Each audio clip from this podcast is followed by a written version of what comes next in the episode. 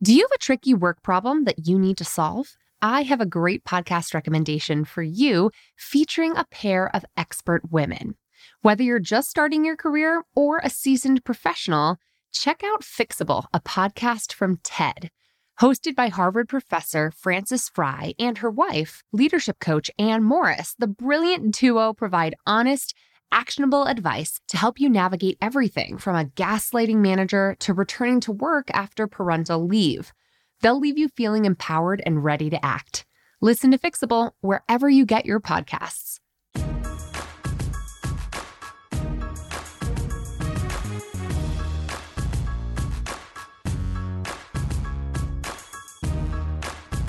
Hello and welcome to the Bossed Up Podcast. It's your girl, Emilie Aries, and welcome to episode 118. I first have to give a huge shout out to all the badass boss ladies who joined me in the Big Apple this past weekend for Bossed Up Boot Camp.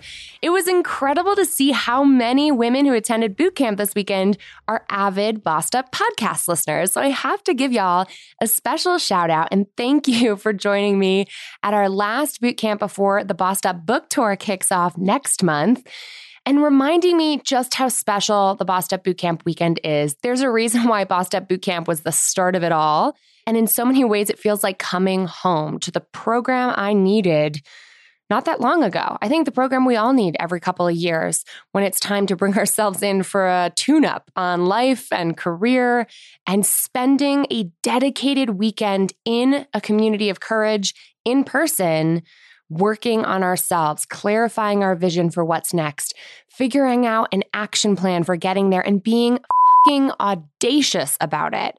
I had such an incredible time working with each and every one of you, some of whom flew in from California to join us in New York. One incredible woman, Mariana, who flew in all the way from Berlin for a special New York City weekend at Up Boot Camp. And I just cannot tell you all how much I appreciate how you showed up with open hearts, open minds, and such love for one another. It really reminds me that this virtual pod squad we have here, you know, as podcaster and as this community of Bossed Up podcast listeners is so powerful, is so real. And I cannot wait to meet more of you on the road for the Bossed Up book tour. I'm going to tell you what I told everyone at Bossed Up Boot Camp this weekend, which is the Bossed Up book tour is really just about full, except for three cities where I have one spot left for a midday event. And I'm waiving my speaker's fees to do lunch and learn style author chats, keynotes, and workshops at companies and organizations with women's initiatives that would be interested in bringing me in without having to pay any speaker's fees. And I can get y'all steeply discounted copies of the Bossed book for all your attendees and employees. I'm already booked at some really incredible places for these lunch and learn style or morning breakfast talks at Facebook in Palo Alto, at Google in New York City.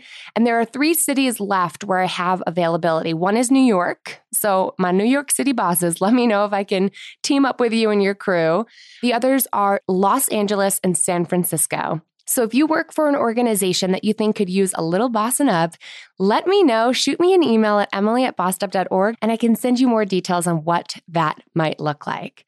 And I just want to extend my deepest gratitude once more to all the amazing women who joined us at Bossed Up Boot Camp this weekend, who reminded me of why I started this organization to begin with and how we all benefit from being together in community. I can't wait for our next Bossed Up Boot Camp coming up in July in Chicago. I'll tell you more about it as the date approaches, but I just want to say how much I appreciate you as listeners and those of you who show up IRL. I can't wait to meet more of you. So let's dive into today's really interesting episode. I'm so excited for you to meet today's guest, Wade Davis, the former NFL player, thought leader, writer, public speaker, and educator who talks a lot about gender, race, and orientation equality. He's a proud feminist. He's the second guy I've ever had on this podcast. And I'm so excited. Actually, third if you count Brad the Boo. But he is a real delight to talk with, someone who's constantly enlightening me and has a lot to share and some really great insights when it comes to modeling how men can be involved in this quest for gender equality. Because frankly, that's a question I've often wondered about in these past few months and these past few years, really, of working on Bossed Up since 2013. because I want to see more men get actively involved in feminist dialogue and feminist conversation, which is something I, I don't think we talk enough about, to be honest. I had the pleasure and opportunity to work with LinkedIn Learning, the online learning platform that LinkedIn offers, when a few months ago I worked with their producers to develop an online course all about how to become a male ally in the quest for gender equality. I am so proud of how the course came out, and you can actually access it for free with a limited trial via the link in today's show notes because we came out with a really clear step by step, actionable course for men who want to get more involved in being everyday activists. I'm not talking, you know, starting organizations or leading marches. I'm talking about the everyday actions that men can take in their workplaces to contribute to gender equality. If you know someone who'd be interested in that, make sure to share this course with them now. Again, the link will be in today's show notes because it's been so great to see the early feedback we've gotten, the online comments that we're getting from men who found the course really enlightening, simple, and actionable, which is always my goal is to really create a clear pathway to engagement. Now, my conversation with Wade can actually take that conversation a step further because Wade offers up some really actionable advice and some really interesting and enlightening perspectives on how we even talk about men's involvement in gender equality. So let's jump right into my conversation with the former NFL player Wade Davis who's a thought leader, public speaker, and consultant on gender, race, and orientation equality. He became the first LGBT inclusion consultant for the NFL and currently consults for numerous professional sports leagues on issues at the intersection of sexism, racism, and homophobia. Wade creates league wide inclusive leadership strategies, leads inclusion training sessions for coaches and players, and builds and launches national engagement initiatives. Beyond the world of sports, Wade's also consulting and advising at companies like Netflix, Google, 21st Century Fox, Viacom, and more to co create transformative solutions and build inclusive corporate cultures. Wade, welcome to the Bossed Up podcast. Thank you for having me. So, Wade Davis, my first question for you is How did you find yourself in this line of work, focusing on gender inclusion and all kinds of intersectional forms of inclusion? as it relates to sports and beyond? Yeah, you know, it actually started with sports. So when I first told the world that I was gay, I was doing work in the sports world, whether it was the NFL, the NHL, or CFL, around LGBT equality. But I was reading for the first time like a literature, feminist work, and as I read more and more, I was like, well, wait a minute. It seems like the root of homophobia is sexism, you know, mm. and, and it was something that I had never really interrogated, you know, that it was something that I think I knew subconsciously, but never something that I made a conscious thought. And yeah. then I was reading a lot of bell hooks at that point. And I realized that if I wanted to do work that was truly at the root or at the core of what the problem is, it had to be gender. So I was like, I'm not going to really talk about LGBT inclusion anymore unless it's about trans women or lesbians, and it's not going to center around gay men. And to be also transparent, I found us as gay men very sexist too you know? And i was like well clearly the root has got to be around gender. So i literally just started to talk only around that. And i found a bunch of specifically like men going like why do you care about this issue like they really couldn't understand like why i care and then i would tell them and they would go i'm not sure that that's true i'm not sure that's true and i was like all right well it's okay right but it's the work that i think is towards a group that is more marginalized than me right? That as a gay man, that yes, like I deal with homophobia, but it felt different than when I would work with trans folks. It felt different than when I would talk about gender. I knew that I could be marginalized for being gay, but the weight felt different when I talked to women and trans folks. Yeah, I always find this a really challenging road to walk down when you're really focused on being as intersectional in your feminism as possible.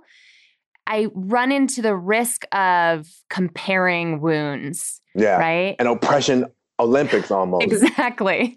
And it's like, being committed to focusing on one marginalized group at a time doesn't mean those other things don't matter. And sometimes I think people have a real problem getting that. Like we can talk about women and still care about gay men's oppression too. And it's not one or the other, right? You can be a multifaceted, multi passionate advocate. But it's interesting that you make that connection between homophobia and gender. Can you explain that a little bit more? Like, how is homophobia rooted in sexism? Yeah. So when you think about oftentimes the ways that you know, that gay men specifically are talked about, it is through this lens of being weak, being less than, that we're committing acts that only women should be doing, right? Which was a real thread that, that I was like, oh, like clearly the reason why we hate gay men is because we think that they're acting like women. And if you're acting like a woman, then clearly that's a bad thing for a man to do. And, and, and my first thought was actually, no, you know, there isn't one way to be a man, there isn't one way to be a woman. So clearly, this hatred of gay men is rooted in sexism. And specifically, you know, for me as a quote, a straight acting gay man, right? There would be so many of my friends who would say, You're gay, but you don't act like a fag right? Mm. Which again even reaffirms this idea that as long as you're performing a certain form of normalized uh, masculinity, then you're okay. But if you start to do anything that looks, feels, smells like something that women yeah. should be doing, then it becomes problematic. And it was just like a light bulb went off. I was like, oh, yeah, like this is the actual issue. And, you know, when gay men specifically, or people say, well, don't you still care about LGBT equality? The thing that I learned from feminism is that if you start with the group that's the most marginalized, right? And oftentimes it is trans women of color, and you yeah. work your way up, you get everybody, right? But if your advocacy starts with, let's say, gay men who still have a privilege of being male, right? And you work your way up from, from there, you're missing everyone else. So I always try to, to think about which group has the smallest voice, is the furthest away from power, right? How can I spend my social capital, my privilege to advocate on their behalves and trust that I will, that at some point the law changes will impact me too, right? And I, I think if you think about the same sex marriage movement, right? It was a very privileged movement. Like to be able to get married is a thing that's important, but it's something of, of a certain level of privilege. And if you think about the ways that trans folks are still being marginalized, the power, the energy, the money specifically that went towards same sex marriage, there's a fraction of that that goes towards trans yeah. equality, which speaks to, right, that one group thought that, hey, this was important to me, but making sure that trans women don't have a life expectancy of 35 years old, it's something that, yeah, it's awful, right? But the energy is not there. And I didn't want to be a part of a movement that was leaving behind so many of our trans brothers and sisters. Yeah, especially when we're comparing the right to marry versus the right to exist, right? And be safe. and to, to be free from violence and you know exponentially higher rates of harassment not to mention brutality so that's a really excellent point i love how you just described your take on allyship, which was my next question for you. Like, what does it actually look like to be an active ally in this framework you just described of who's the furthest away from power? I think it's a really great inclusive visual to use for how you can do the most good with the capital that you have social, political, financial, whatever. What would it look like for more men in particular to be active allies in the quest for gender equality? So I want to say something that people won't like. So I actually don't like the term ally because I think it connotes that the ally is not benefiting also, right? Mm. So if you create a world that is more equal and equitable for trans women of color, it's going to impact everyone else too, right? So I benefit too. You know, so what I like to think about is, you know, how do I stand in solidarity with, right? Which is a very different idea, right? Yeah. That, that, that actually says that, hey, I'm walking with you, I'm benefiting too and I think that the term ally connotes that one, other people don't have agency, don't have power. It's also why I hate terms like empowerment movements, like a women's empowerment yeah. movement. I'm like, actually, women do have power, so, so they don't need to be empowered. What they need is for the barriers that they're facing to be removed so that they can exert the power that they already have. So I like to say like that I am not an ally for anyone. I'm actually walking in solidarity because there is a tangible benefit that I get also. And what solidarity movement looks oftentimes like is me making the issue of someone who is trans or or a woman or whatever become personal to me, right? And when you make things personal, when you understand that you benefit also, it's not something that you can opt out of right? It's right. not something that I can go, it's Tuesday. I did my allyship for women on Monday. I'm going to take, you know, Tuesday off, right? But I know that I can't take the day off because I'm winning, I'm benefiting also. And I think if we can start to shift the, our language and go, no, I'm not an ally, I'm a solidarity partner, right? Like this world that is equal and equitable will always benefit all of us. It's not just going to benefit women, it's not just yeah. going to benefit trans folks. I love that. It's, you're reminding me of this quote from Audre Lorde, who I love to quote. She's got a lot of great quotes, but she once said, I'm not free while any woman is unfree, even when her shackles are very different from my own and just linking what women run into when, God forbid, we violate gender expectations to the same kind of grief that men get for violating masculinity's expectation is a really interesting way to look at this. What's the argument to men who look at the Me Too movement, who look at the Time's Up movement, who see all of these employee resource groups popping up about gender in the workplace and say, Yikes, I feel under attack. I feel like my piece of the pie is becoming a little sliced a little more narrowly what's in it for me to be a part of this movement? Like, how do you make that case to the the reticent dude who doesn't see himself in this movement? So the one thing I try to, to do with men is ask them better questions. And that may seem very simple, but oftentimes when you're trying to, let's use the parlance of the hour, change hearts and minds, what you're often trying to do is convince someone to think the way that you do. Right. I take a different approach, right? I try to understand what the fear is underneath, mm-hmm. right? So that once I have a better understanding of what your fear is, I can now make a direct connection to go, hey, here's where your fear is, but here's how you benefit in a world that is more equitable and equal. Then folks go, oh, I didn't know that. Unless I take the time to understand like what your history is, what yeah. your fear is, all of those actual things, I can't help you see how this is beneficial to you as well. Because when you talk to most men, what they don't see is how something's in it for them. And then they feel like, well, something's going to be taken away from me, as if there's this zero sum calculus that says when women can have the right to vote, men didn't have right to vote. No, like when, you know, pre the suffrage movement, men could vote. Now women can vote. Oh, I haven't lost my right to vote either, right? Now, right. what is true, right, is your vote may not carry the same weight as it used to.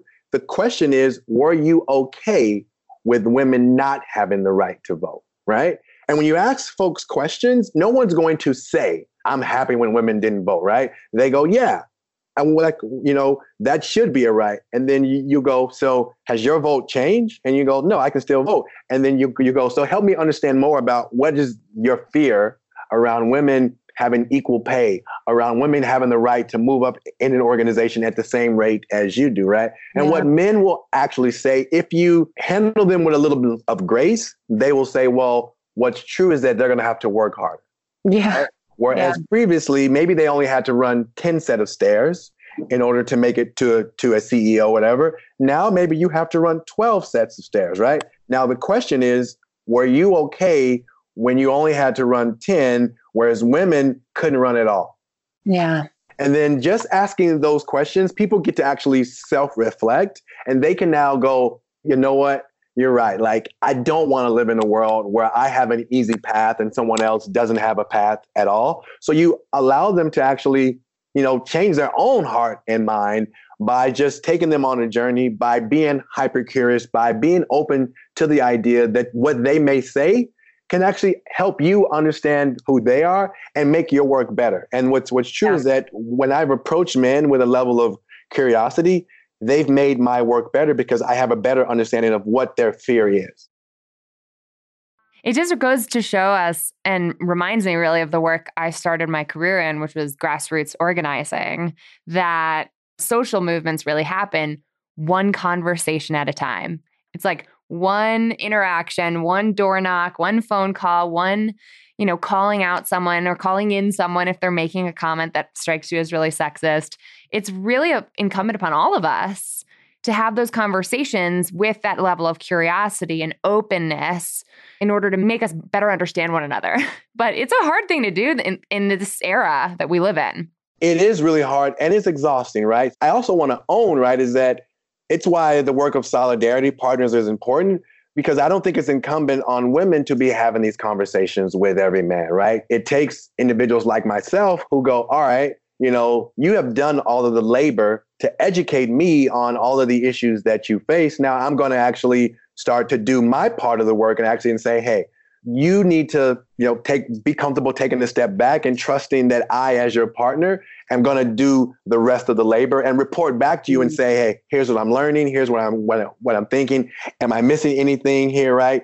Because what I don't want people to think is that it's always up on the oppressed group to do all of the actual labor when you've done it already. You know, like right. what is very clear to me is that there was a canon of knowledge that women had written about that I knew nothing about, that most men know nothing about, that if I had have just read it, I would have had a better analysis of what it meant to be a woman living in this world, right? Once I read that, I was like, oh shit, I didn't know anything, right? Now it's my responsibility to now go, you've educated me. Let me go try to educate someone someone else and not go, well, hey, Emily, like you taught me this, but you go talk to this guy also. No, it's like I can do some of yeah. the labor also. And I don't get the opportunity to opt out though. Like that's the key is that if you're going to be a true partner, right? I don't get a chance to say, I'm tired today, you know, because like if we're always tired, then the work truly never gets done. And the last thing that I'll say is that men actually want to have these conversations.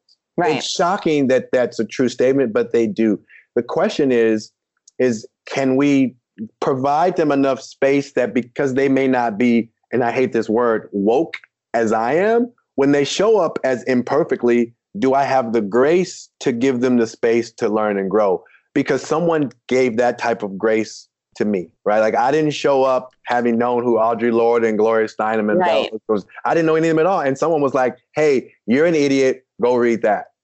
no, no, read it again because you don't get it still. You know. So can we give others that grace? Because the work means that no one's disposable. Like no right. one can be thrown away, and that's hard sometimes when your pain is is at the surface right? So those of us whose pain is not so at the surface maybe can take on the extra labor of going, I got this person who's going to take a little bit more time and effort. Yeah.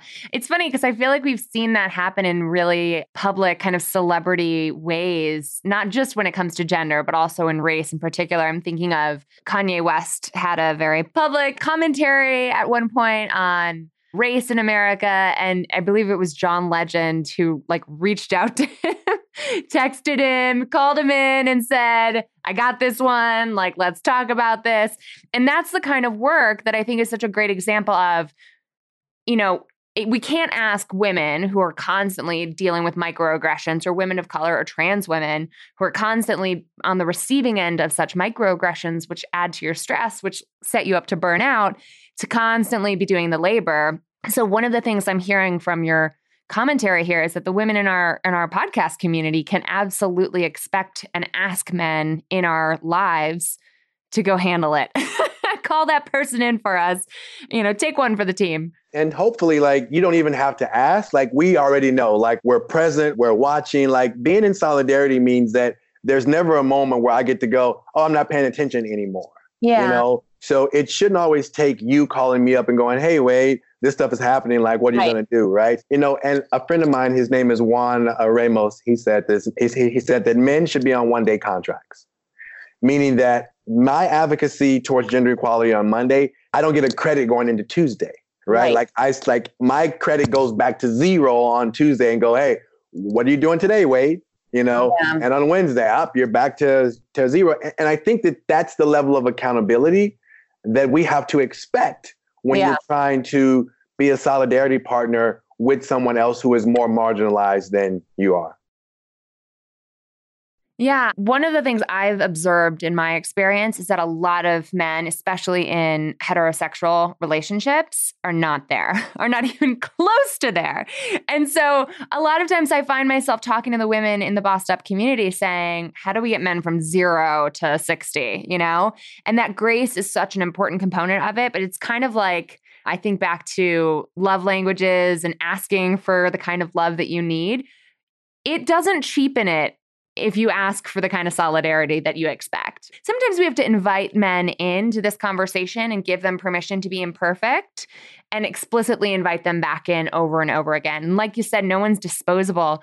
I cringe when I see people on Twitter say, oh, this person is trash. Like they are unforgivable. and I get it. It's easy to feel that way in our dumpster fire of social media on occasion, but I really don't want to live in a world, you know, where we label people permanently as impossible for evolution, you know, and see them no longer as on this journey. I agree with you. And the reason why that scares me so much is that at some point it's going to get me, right? Like yeah. I'm never like, and it's going to sure. come to you, right? There's yeah. always going to be a shadow spot where we don't recognize something. Yep. And if there's not a faith and trust that I'm open to growing, but we all are on a journey. Like there isn't one person who we can say they got it, right? Even James Baldwin, who I love, had to be called in by Audre Lorde and Toni Morrison. And uh, like even the greats, right? right? Like always have their shadow spots where they're missing something, right? Mm-hmm. So are we going to dispose of them too? Yeah. You know, like if tomorrow Ava DuVernay says one thing wrong, like, are we going to dispose of our Shero? No, right? So, and who gets to say who gets to be dis- right. disposed of, of, of also? I think the disposal kind of culture comes from this belief that people aren't doing the work, right? So, so people go, well, you're not doing the work to educate yourself. You never will do it. So I'm not even going to take the time to invest in right. you. And I can understand that intellectually, right? But before I took this job at the Hetrick Martin Institute back in like 2010, I could have easily been disposed of because I was an idiot. You know, I mean, like I was the type of guy that called women sweetie. You know what right. I mean? Like, you know, like that level of an absence of an analysis or even an absence of a curiosity. Right. Right. So, and it takes different flashpoints for some of us to wake up, for lack yeah. of a better way to say it. I mean, if only we could be born with bell hooks already in our brains, we'd be all a lot better off, but it doesn't work that way. so, I guess one other question I have for you is specifically around gender as it intersects with being Black in America.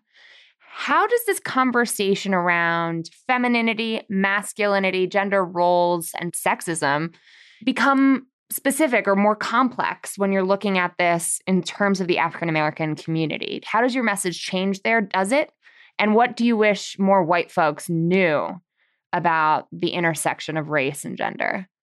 I would say the first thing, right, is that people need to know who Kimberly Crenshaw is and Emma DeGraffenreid Reid is, right? Mm-hmm. If you know the root of the term intersectionality, how it is rooted in the oppression of black women at the intersection yep. of race and gender because what i know that whenever i get asked to go speak about the intersectionality conversation i always start with emma degraffenreid and i ask the audience if they know what the term intersectionality like have they heard of it? And everyone goes sure. And then i go okay keep your hands up if you've heard of kimberly crenshaw. About a third of the hands go down. And then i go do you know who emma degraffenreid is damn near 90% of the hands go down. The only ones that are left up are also by black women, right? So it speaks to another form of us in making invisible the labor of black women, the struggle of black women. So I always start the conversation there and go, you may see yourself as an ally or a solidarity partner, but right. you're not because you're participating in the further erasure of the labor of black women. Yeah, I have to call myself in for a second because I need a primer on that third name. Who's who's Emma? Can you brief us on this? Yes. Yeah, so Emma De- DeGraffenreid is the woman that Kimberly Crenshaw was advocating on behalf because okay. she sued the Ford Motor Ford Company Motor. on the basis of sexism and racism. Right. And what okay. the right. judge said was that she would be getting preferential treatment if she could sue on the basis of both. Right. Right. And right. what world do we live in have we ever lived in where black women get preferential treatment? Never. And I think that the challenge for us as movement workers, right, is to not further marginalize and invisibilize the labor of black women because they are the most disrespected, you know, unloved, un everything group of people in this country. So to have the, the discussion with white folks, you actually have to talk about anti-blackness, mm. which is a very different conversation than to talk about racism right? Mm-hmm. Because racism can happen towards Asian folks, towards uh, Latin folks, but anti blackness is a very different type of hatred, fear, discomfort, all of those things. So, and I don't like to give advice to other groups groups of people, but my advice for all of us, right, is to can you do the emotional labor, as Brittney Cooper says, to search yourself and go, where am I complicit mm. in the oppression of someone else, right? Because what is true is that even though I am a man who advocates on behalf of so many different groups, I am still benefiting from their oppression, right? I've got to search my soul and go, where are the places that I benefit from sexism? Where are the places that I benefit from a certain type of misogynoir? right? Where are those places that, that I benefit from? And where are the places that I'm still complicit, right? right?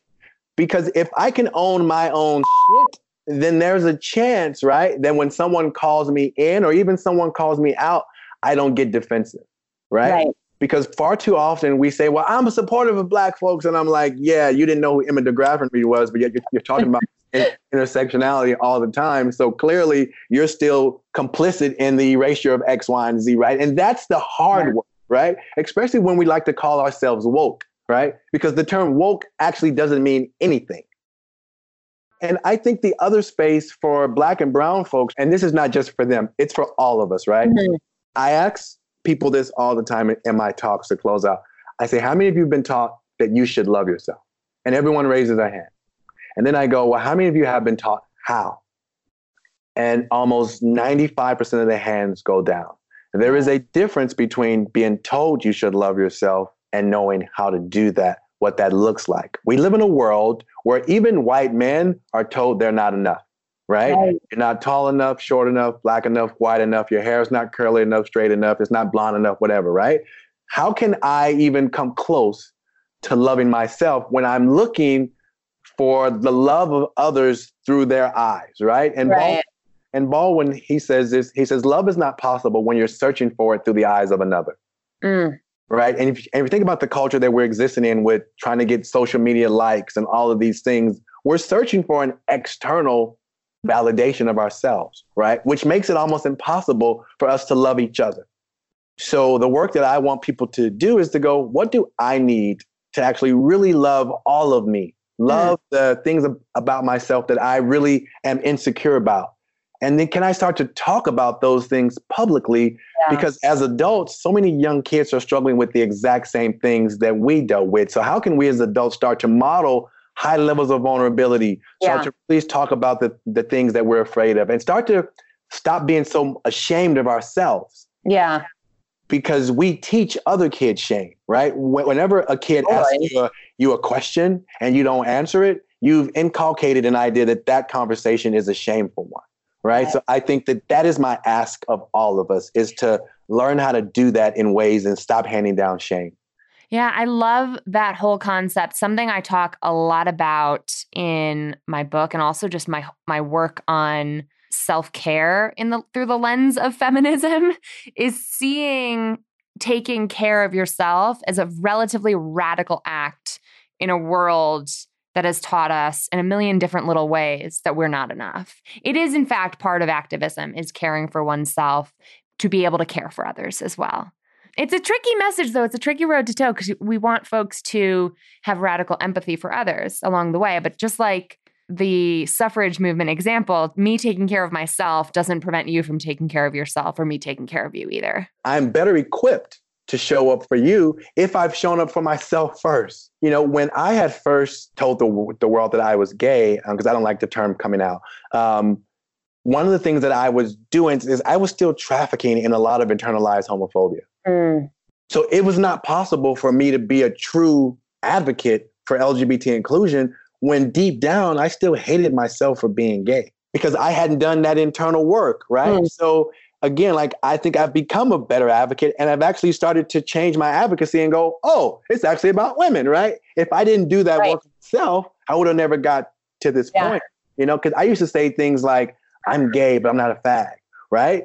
Because mm. I knew that there was a certain level of privilege by showing up in the world as stereotypically heterosexual, right? And even though folks would know that I was gay, they were comfortable with my gender performance in such a way that they affirmed it, right? right.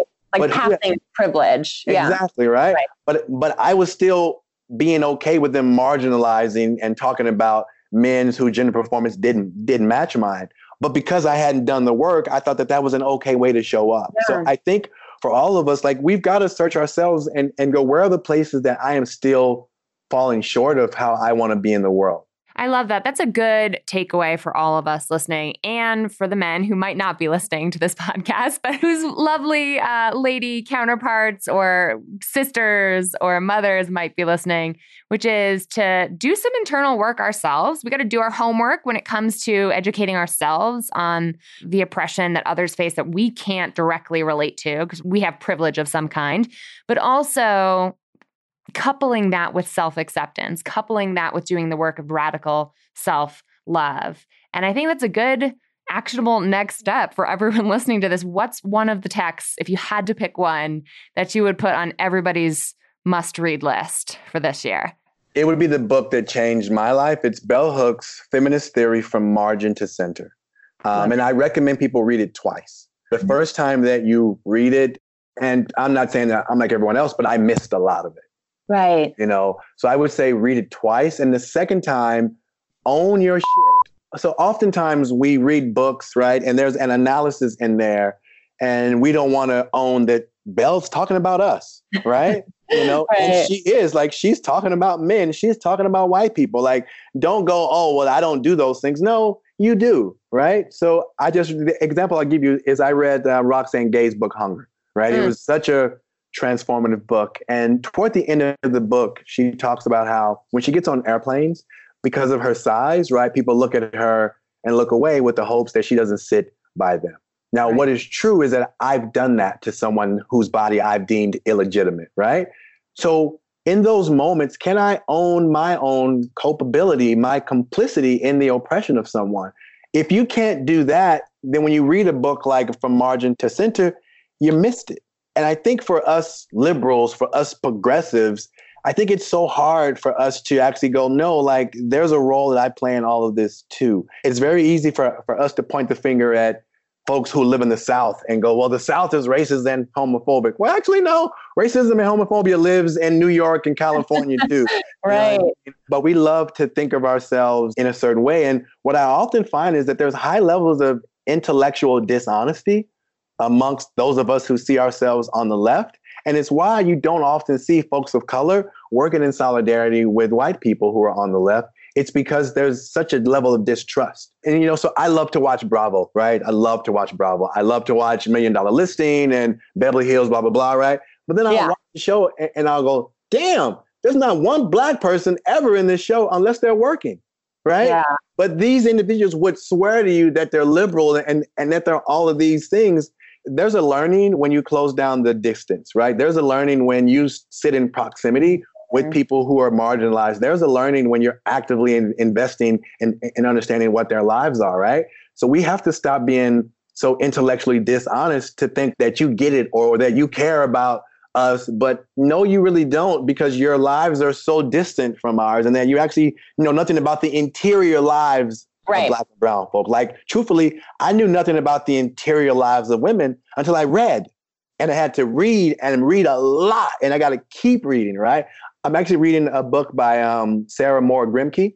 Um, mm. She's got the quote, I ask no favor for my sex. I only ask that men take their feet off our necks, right? She was born in 1793. Her mm-hmm. analysis is like unbelievable. For her to be writing that in the 1800s, I'm like, wow. You know uh-huh. what I mean?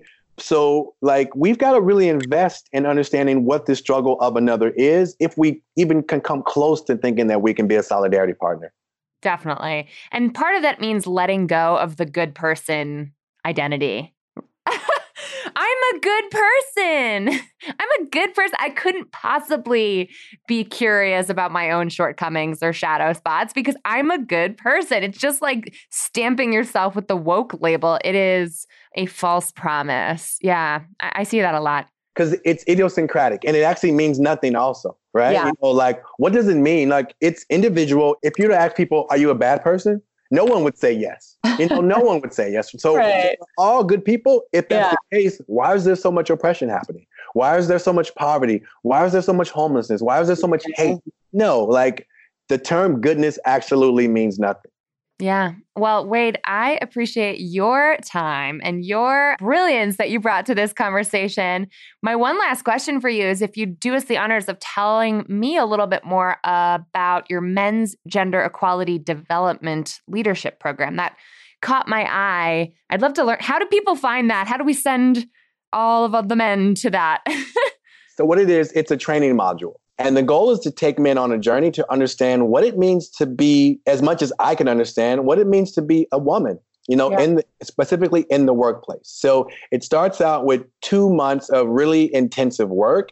And then I bring women into the conversation to really make this much more real, right? Mm. But the first two months is to create the conditions for men to be honest, for us to own our bullshit in a very quote unquote psychological safe space. Right. And then for me to go, okay, now that we know a little bit about what we don't know, let's actually bring women into the conversation and let's be really curious and thoughtful and actually hear from them the mm ways that we have truly shown up. And then the last two months is a co creation of saying that if I work at X, what can I do? What's within my remit that I can control that works to remove the actual barriers in the workplace? But I want women to feel as if when they're in these spaces, they're the leaders, that they're guiding us, right? And, and that the men are the actual workers. But we've got to start there by doing the work first and not just just going, hey, women, tell me what I should do. No, like there's a there's a lot of work that has to happen first. And you can email me at wade at wadeadavis.com.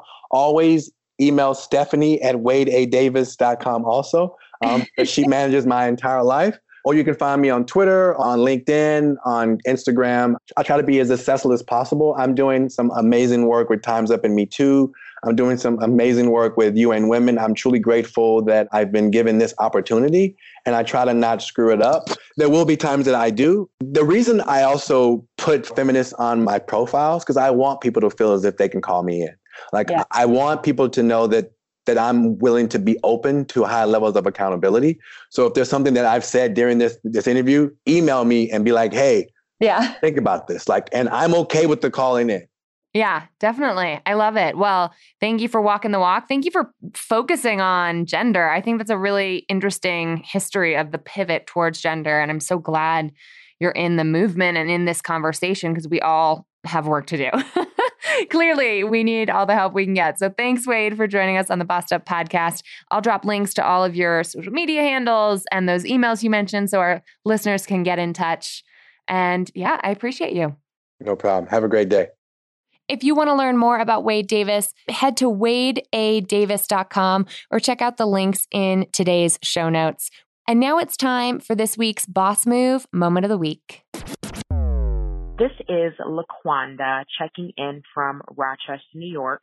Just want to share a mega boss move with my bossed up sisters and community.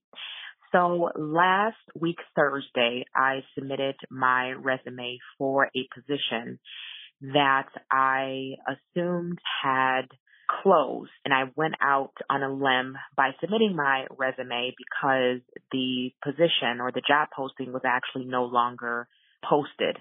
But I took a chance and emailed the HR director directly with my resume and a bossing cover letter. I received a phone call from her later that evening letting me know that I had just made it under the gun and my resume and cover letter were too impressive for her to pass up. She squeezed me in for an interview on Friday at 1230 which I think went very, very well. As I was writing her a thank you email after the interview, she called me and offered me the position. We're talking about a less than 24 hour turnaround time from posting my resume for this position and receiving an offer. Talking about real boss moves, that is a boss move. Yes, boss, I am cheering you on and so proud of you and so thrilled that you took the time to call in your boss move so we can all celebrate you and this wonderful achievement. If you've got a boss move to share or have a career conundrum you want me to unpack on the podcast next, give my hotline a ring right now at 910 668 BOSS or 2677. Oh, and as a quick reminder, it is April 30th, the last day to take advantage of this month's Bossed Up book pre-order perk. So if you head to bossedup.org slash book and pre-order my Bossed Up book now, which is less than a month away from publication, you can still gain access for free to my fan favorite online negotiation course, Get Your Money. It's a step by step course that walks you through exactly how to handle the salary conversation, whether it comes up in the form of a new job offer or if you're negotiating a raise or a pay bump with your current employer. Head to bossedup.org slash book today to make sure you pre-order before the month is out, and then click on the Claim Your Perk button at the bottom of the page to gain your free access to my online negotiation course. And then while you're there, check out all the Bossed Up Book Tour stops that are so close to happening. With the arrival of May tomorrow, it is going to be book publication month before we know it. And I can't wait to celebrate with so many badass members of the Bossed Up community in DC, New York, LA, San Fran, all over the place. So make sure to register today and spread the word so we can bring even more boss besties into the fold throughout the course of the tour. Until next time, keep bossing in pursuit of your purpose, and together we'll lift as we climb.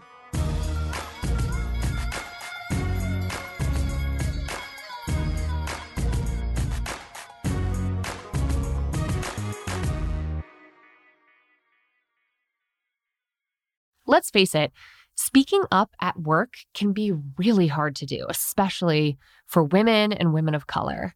When the stakes are high and you've already worked so hard to just be the only woman in the room, and you want to get everything right, you want to have all your facts and figures accurate before making your voice heard, it's just so much easier to stay silent instead.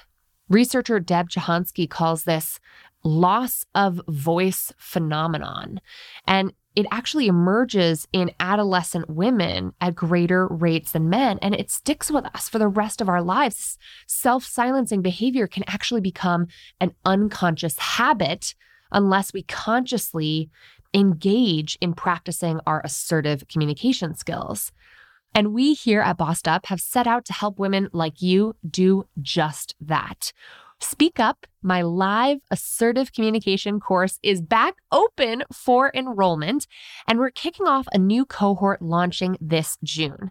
Over the course of eight life changing weeks, you'll have access to interactive online curriculum and live weekly practice sessions where you, Irene, and I, and a cohort of fellow Speak Up bosses who are owning their voice, overcoming the social messages that have taught us to keep silent, and really learning to strategically and assertively communicate when it matters most, will actually have the practice time to rewire our brains, create new neural pathways, and build better habits when it comes to speaking up with confidence and precision and assertively communicating in the workplace. Learn more and enroll today to secure your spot at bossedup.org slash speak up. That's bossedup.org slash speak up.